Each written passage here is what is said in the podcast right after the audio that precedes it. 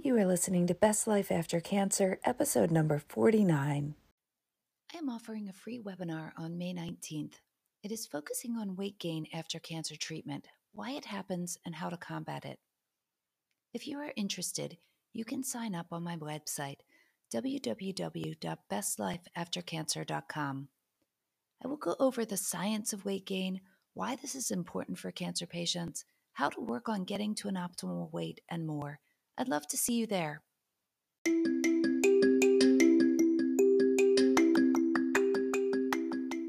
Welcome to Best Life After Cancer. I'm so glad you're here. This is the podcast where cancer survivors and caregivers can get solutions and support to overcome the life challenges brought by their cancer diagnosis. If you are ready to release your fear, regain your joy, and reduce your risk, you're in the right place. I'm your host, Dr. Deborah Butzbach.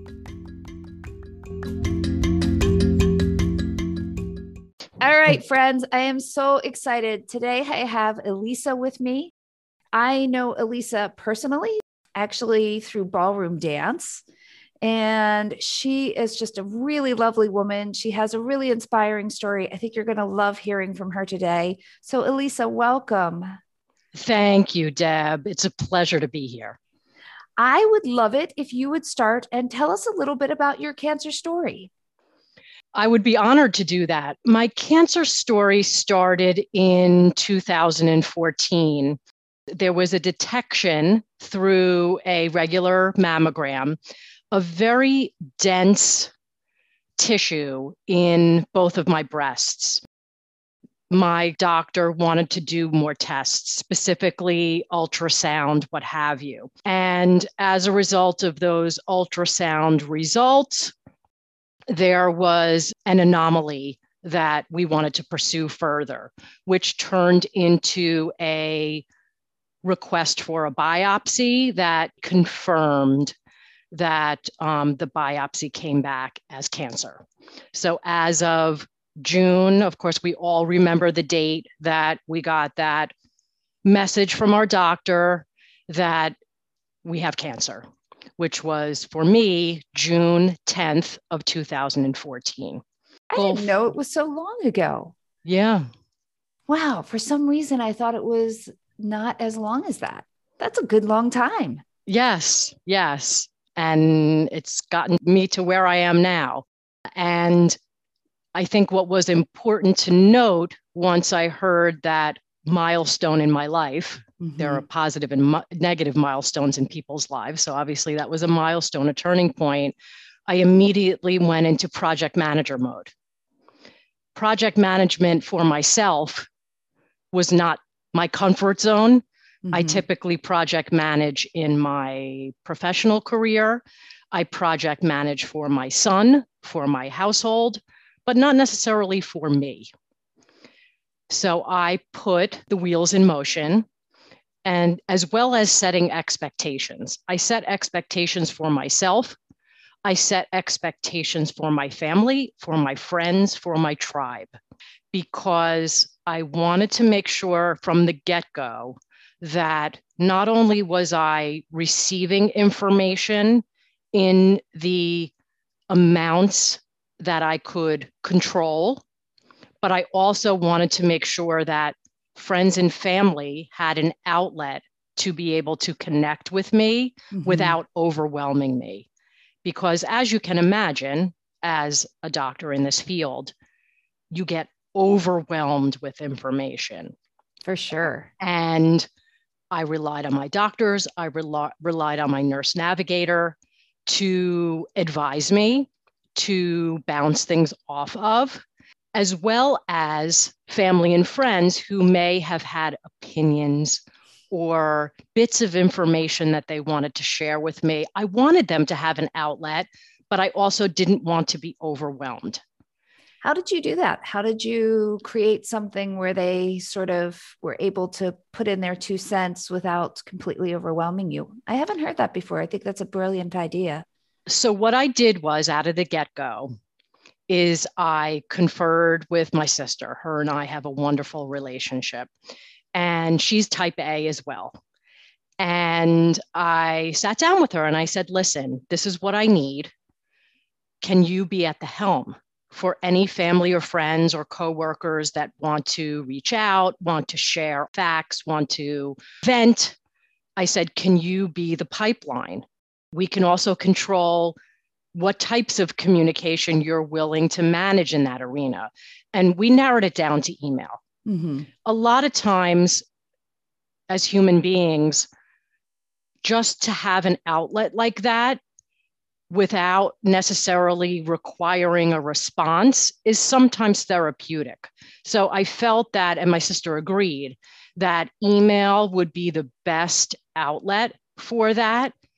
Uh, and as time went on, my sister and I came up with a cadence as I felt comfortable with her sharing some of that content with me.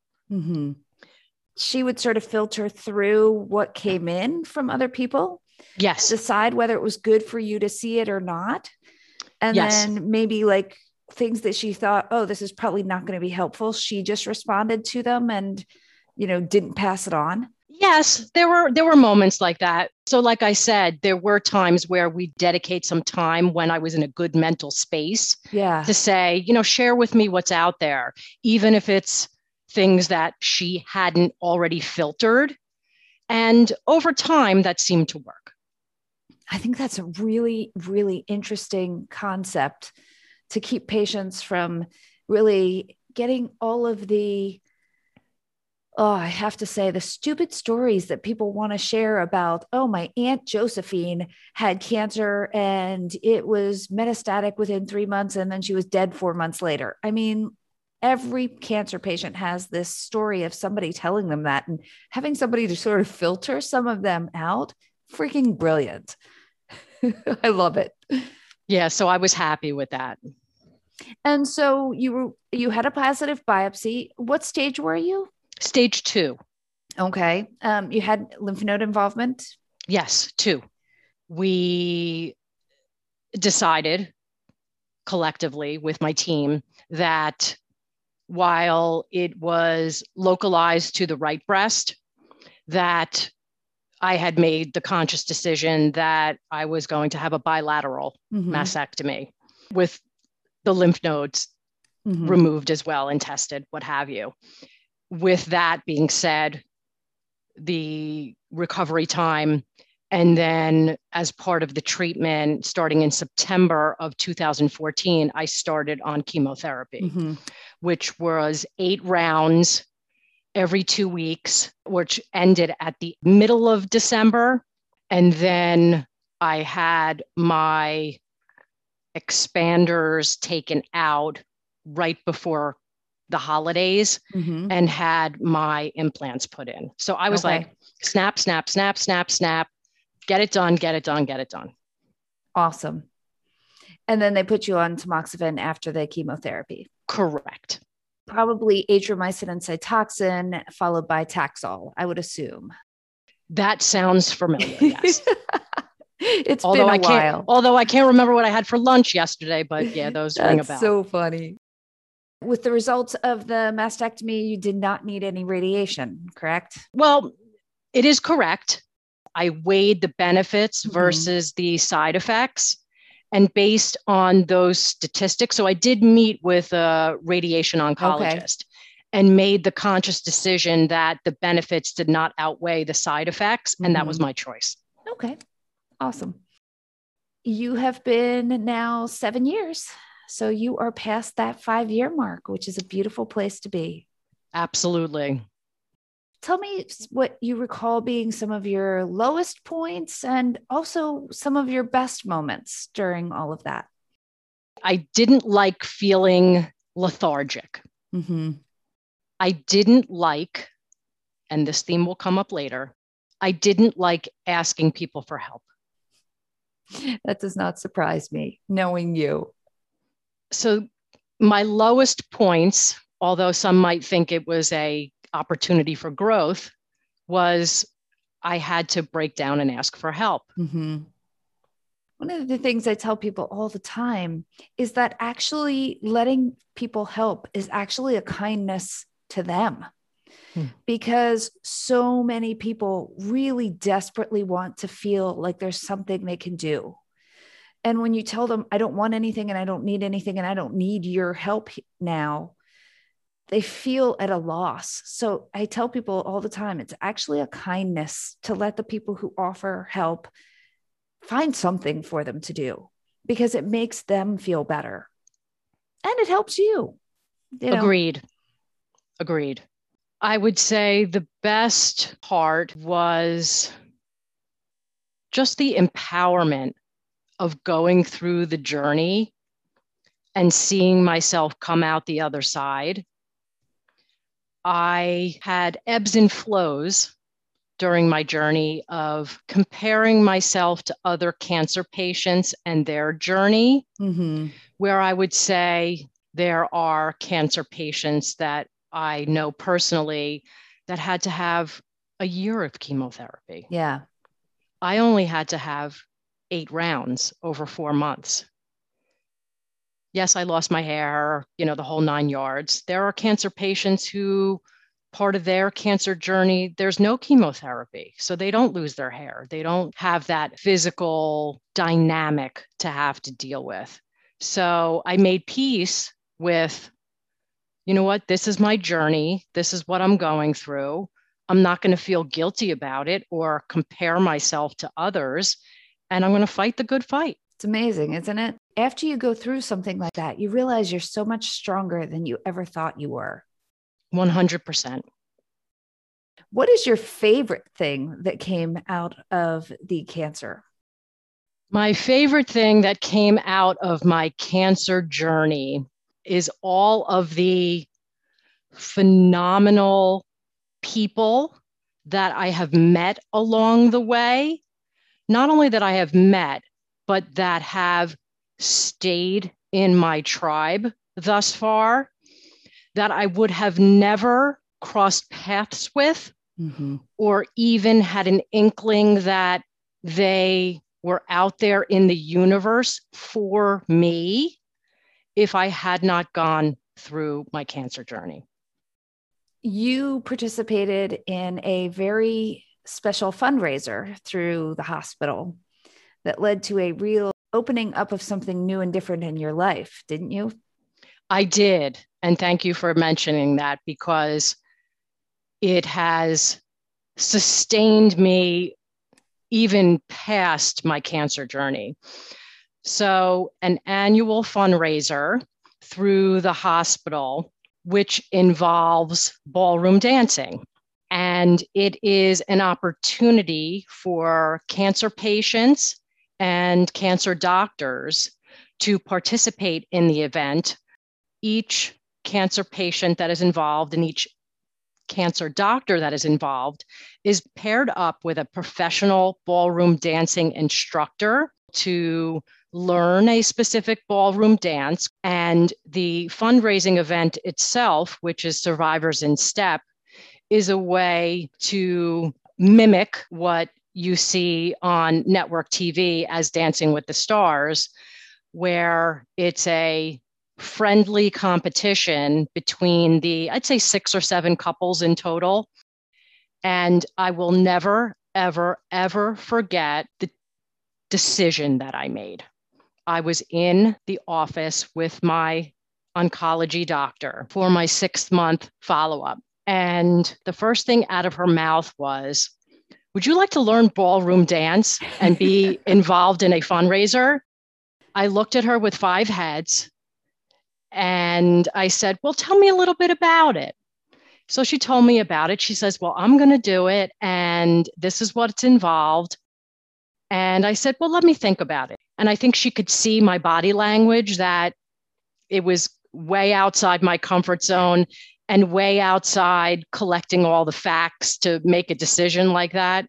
And she said, I get the feeling that you're not interested. And I said, I'm not. And she's like, I can understand that. And I said, Well, you know what? Just let me think about it. On my way home, I called my nurse navigator and I said, Do you know anything about this Survivors in Step fundraiser? And I couldn't even get the rest of my sentence out to say, I'm considering doing it or it was presented to me. All she said was, You have to do it. And that's all I needed to hear because I trusted her and she was becoming a good friend of mine. The rest is history. I had actually participated in it the year before you.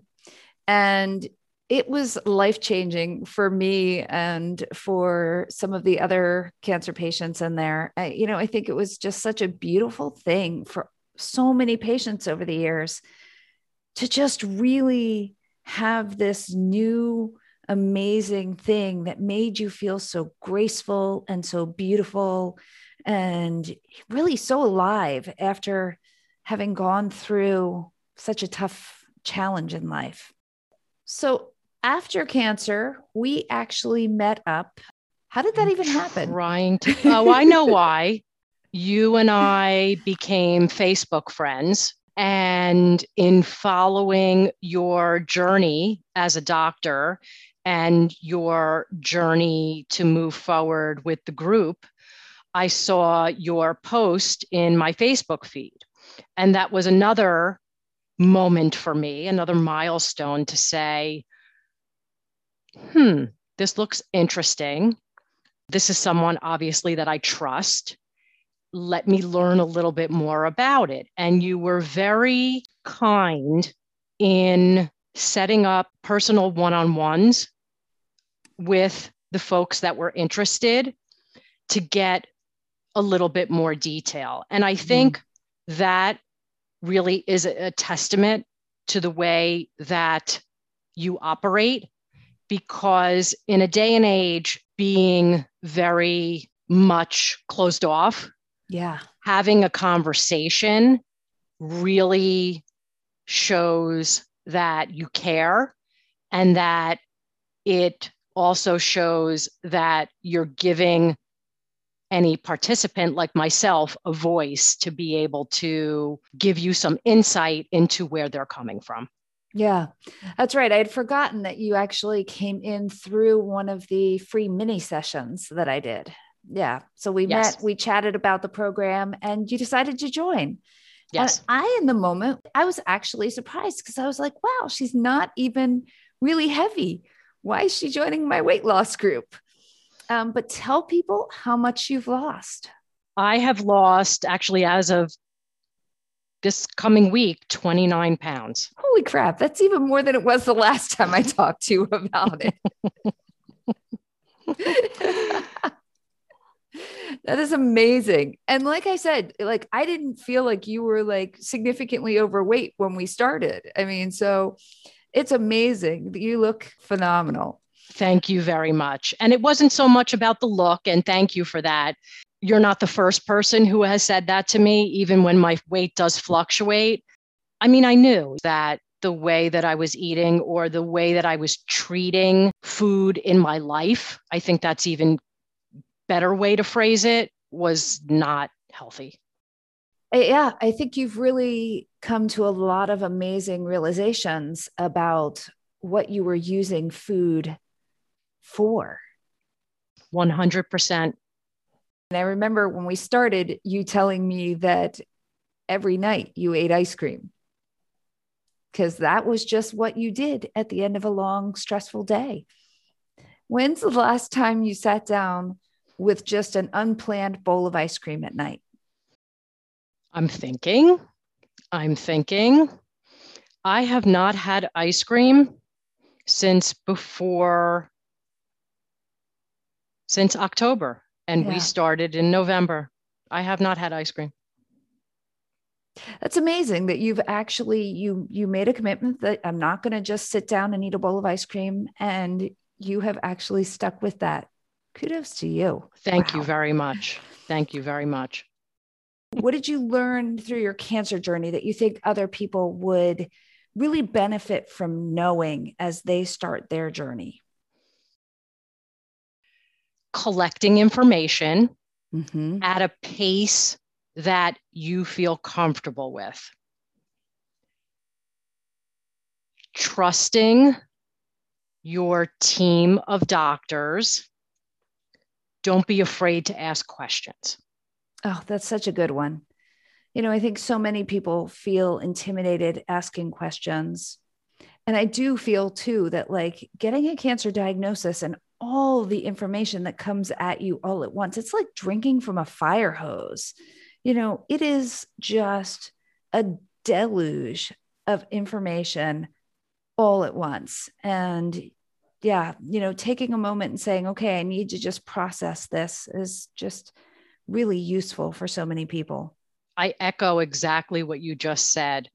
And even when it comes to asking questions, it's even the opportunity to say, well, let me repeat it back to you in my mm. own words to make sure that I understand, or even to say, and with, without apology, mm-hmm.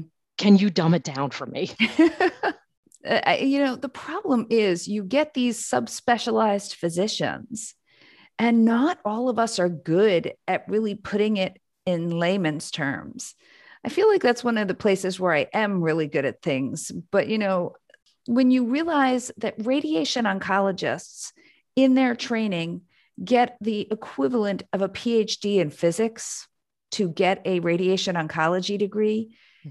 you know, we're super geeky. And, you know, a lot of those super geeky people have a hard time sort of dumbing it down. and you know what? It's funny, we can joke about dumbing it down. It could end up being just based on vernacular. We're so comfortable in our space and we're good at what we do that doesn't necessarily mean that if we try to emote it to someone else Absolutely. who is not in our circle doesn't mean that they're not intelligent doesn't mean that they can't absorb or understand what we're saying but we might need to give it a little bit more tlc yeah. Most people when they come in they don't even know the difference between chemotherapy and radiotherapy you know to them it's all cancer treatment and they don't know which is what um, so there's so much learning that has to happen. So I think that's really good advice to, you know, take it at your own pace, slow it down, ask questions, make sure you understand it. And I love that comment that one of the things that's helpful is to repeat it back. That's really a good technique for making sure you really understand it. Yes. And I will circle back to another technique that I used with my sister since she is local to where I live, when she was available, she would actually come to some of my doctor's appointments so that I could actively listen and have eye contact with my doctor and ask questions back and forth. And she would be my scribe. Mm-hmm. So, between what I absorbed in the moment and the notes that she was taking was huge. It mm-hmm. didn't happen all the time, but I highly recommend it. Definitely. Now we're going to shift back and going through the coaching group. What do you think the real benefits were of that for you? I know from talking to you that it was not just the weight loss that you felt like was useful. It was not just the weight loss. And thank you for calling that out. It was an opportunity for me to recognize how I deal with stress. Everybody deals with stress differently. And until I started digging in and really getting into the program with your guidance, gave me the tools to be able to recognize it, as well as the tools to be able to pivot to either a different thought or a different technique or really take ownership of that stress and what do I have in my immediate control to either reduce or eliminate the stress. That's right. I think for all of us, it's just a testament to, regardless of how intense your work environment is, as human beings, we all deserve to recognize those stressful points so that they don't escalate. We need to speak up and say, I need a break. Yeah. Such a better place that you're in from my standpoint than you were six months ago when we started all of our work together. I agree. I mean, I've just seen so many changes in you, so many changes in how you parent, so many changes in how you address the stresses that come up in life, so many changes in how you think about the relationships with the people that are in your life. So now comes the question that I always ask people. Everybody always is a little surprised, but then they think about it and they sort of like the question. So, if you had it to do over again, if you could erase your cancer, but also erase all the learning that came with it and go back to where you were before that and just be healthy, or if you could keep your cancer and be where you are today, where, which would you choose? I would keep my cancer and be where I am today. It's amazing, isn't it? Amazing is really not even a strong enough word to describe not only the evolution, but just what I've learned and who has come with me along the way. I would never trade that in a million years. I love it. I love it. Anything else you want to tell us today? Just that it's good to keep a positive attitude. For sure. While there may be moments where you feel your lowest, there's always a glimmer to feel positive about, mm-hmm. even if that means getting out of bed in the morning. I know that sounds cliche, but it does get better. And definitely lean on your family and friends as much as you can. They want you to. They want you to. For sure. Well, thank you so much for sharing your story. It was so nice to have you here today with us. And I'm sure everybody's going to really love hearing from you. Thank you. Thank you very much, Deb. I appreciate it.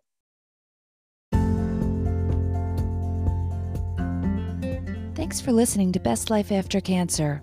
Did you know you can get more information on my website, bestlifeaftercancer.com?